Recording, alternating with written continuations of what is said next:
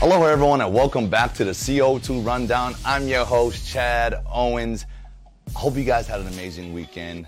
The Olympics have come to an end, and so we're going to talk about that closure and that experience. Um, but look, uh, a lot has been going on in the sports world here locally, and we're going to touch on some of those things.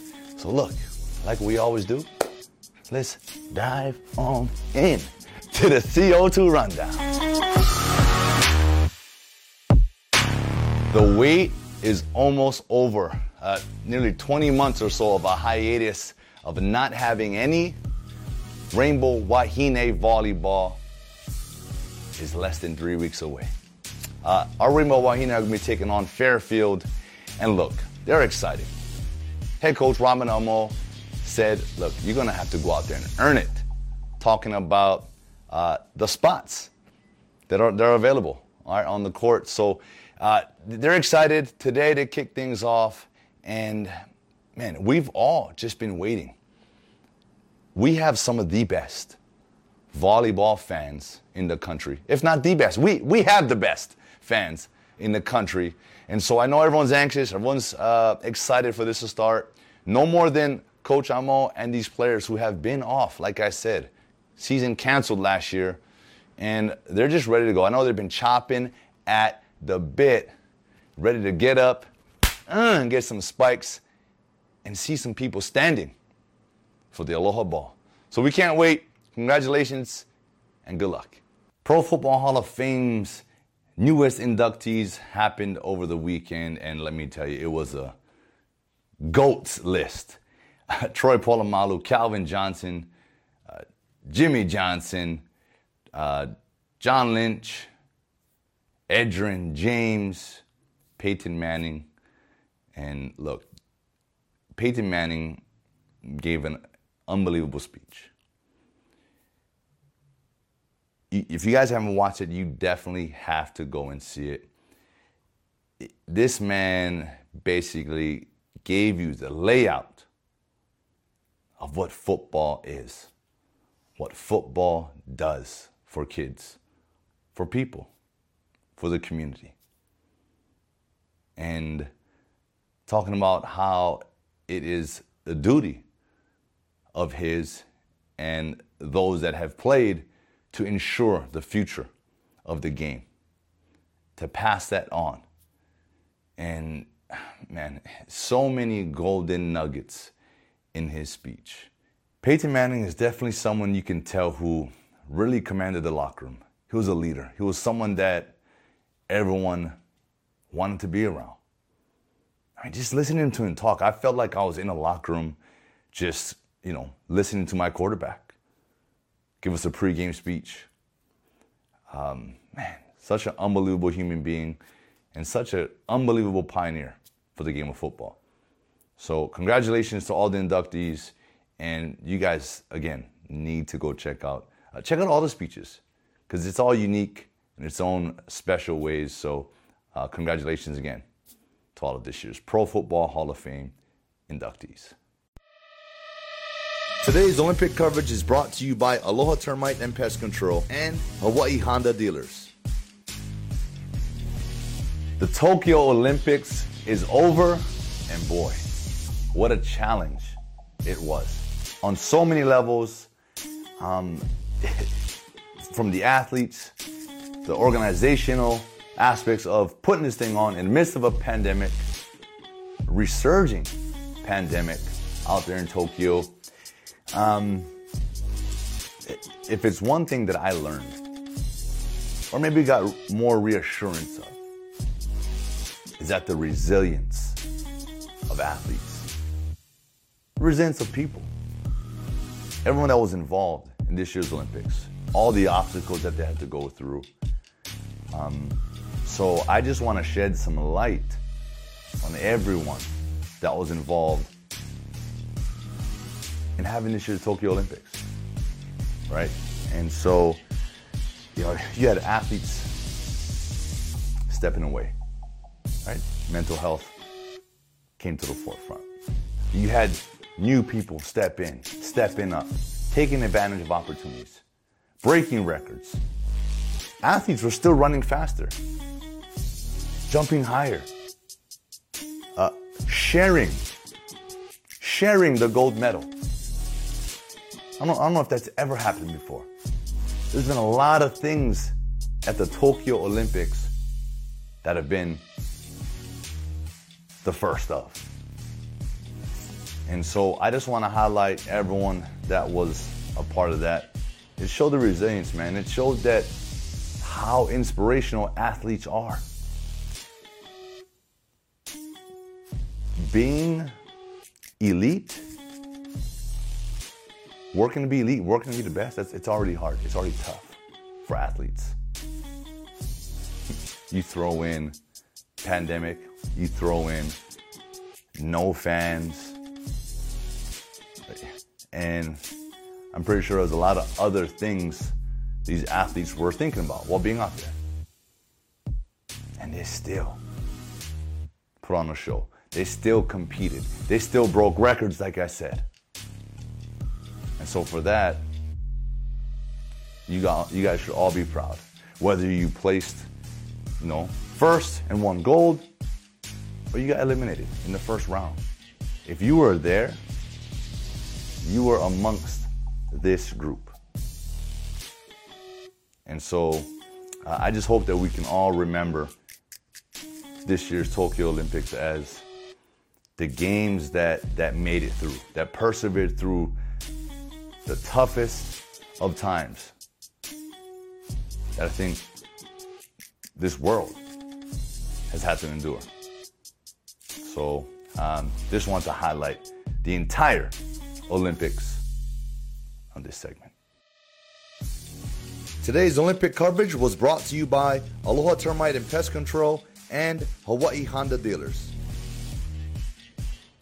All right, it's Monday, and it's been a couple weeks since I've had my guy, Stephen Tsai, on the show with us.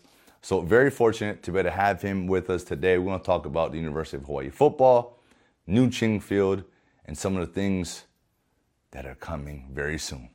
And that's game day. Check it out.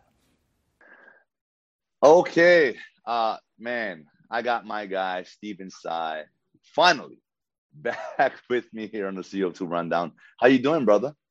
Good. It's been a little bit crazy with football starting, so it's kind of hard to get connected with you. But uh, yeah, enjoy seeing you again. Yeah, man. Uh, speaking of football, we're talking about University of Hawaii football right now. You're actually at practice. Um, talk to us about how things are shaping up there, Stephen. They're looking good. And the thing they want to do is they want to cut down on penalties. They want to play faster on offense and they want to be, you know, more aggressive on defense. I think they're kind of doing all these things. They're not trying to do any new type of plays or any type of thing. They just want to get better at the things to do, but to do it quicker. And they think a faster pace, along with a real physical style, is going to really help them this year.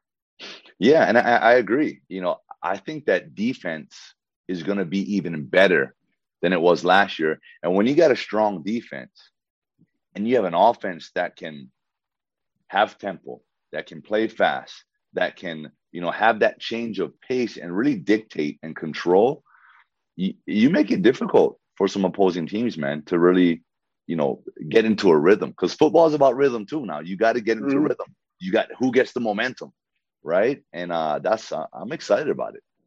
Yeah, and they've got a lot of speed and everything in, in the secondary. But the group that they're really um, most happy with is uh, is the linebackers. That they think those guys are really doing a great job. Penei Pavihi, um, um, you know, they've, they've got the Darius Muasau, who I think led the conference in solo tackles last year. Just guys are just out there who are, are playing, and not only can they just play normal linebacker spots, they're moving all over the place. They're playing in coverage, they're pass rushing. Sometimes they're lining up on the defensive line. So they've got guys moving around, and that's kind of fun to watch. Uh, just all that activity back there. Yeah, man. What's the vibe right now? I know they had their uh, first practice at you know newly renovated Ching Field. They yeah, had the scrimmage yeah. on Saturday. What's yeah. that vibe, Stephen? What's it feeling like right now? Well, I think um, there's of course there's a little bit disappointing that you're not still playing at the Aloha Stadium because it's not ready. But they love the idea of playing on campus. They love the idea that everybody's a lot closer. They just uh, and, and they think they're going to get the nice turnouts and everything. And they just feel it's great that um, I think Todd Graham had said that um, you want to uh, play where you practice, and they've been practicing all the time now on uh, Ching, and they, are liking it. There, they're getting used to the field, they're getting used to the the visuals and everything like that, and they yep. just think, you know, once yeah, and just it's just a great feeling where, um, you, you know, you know how it is um, when you have a, a locker room on campus, and then when you go to a game, you're like 20 miles away. You start it's it's your home locker room, but doesn't feel like your home locker room because you know they've had OIA teams in there or ILH teams yeah, yeah, the night yeah. before, right? Different things, and but now you go this this is your actual locker, and you're only like about 20 yards away from the field, so they they love the fact that yeah. That they, they, I cannot wait, Stephen, because the lot the, the back of the locker room exit, you go out there and the walk onto the field. I can only imagine mm-hmm. how that's going to be on game day. The excitement, the energy. Um, I think it's going to be the ultimate fan experience, uh, intimate yeah. fan experience. And right. you know and, and the thing is that they're put, they're going to put the um the students right in the end zone seats, right next to the entrance. So Ooh. when you walk out there, you're walking in front of the people, you know, we're, going to make a difference. Rowdy, rowdy, yeah, I love it. And he talked about something being in, in that environment right now. I can only imagine being one of those guys, looking at the stands, um, feeling energy. Is Todd Graham one of those guys? Does he play music during practice, Stephen? Um, he plays it selectively. He selectively like they'll play it to kind of get the warm ups going, but um, and they'll, they'll play some music when the defense makes stops because he's actually the defensive coordinator too.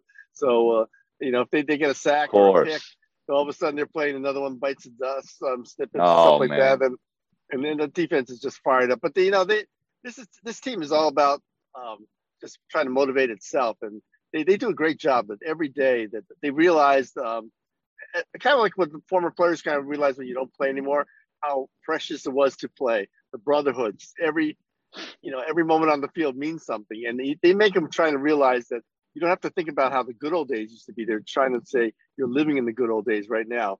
Experience and enjoy it. And they also know that a lot of people want to do what they're doing right now and aren't. So they, they appreciate the, the privilege and, and the honor and, you know, just the opportunity just to do what a lot of people wish they could be doing. Oh, yeah.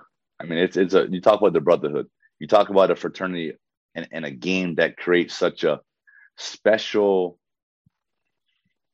legacy for each guy. You know, I watched the Pro Football Hall of Fame, you know, inductees, and Peyton mm-hmm. Manning's speech was it literally summed up football. It summed up, you know, the journey. And the journey doesn't end when you're done playing because the now you have a responsibility to pay it forward to ensure the game that's given you so much continues to provide, right? And that's what I love about football, Stephen. And that's what I, you know, I'm glad that these guys realize that it's a privilege.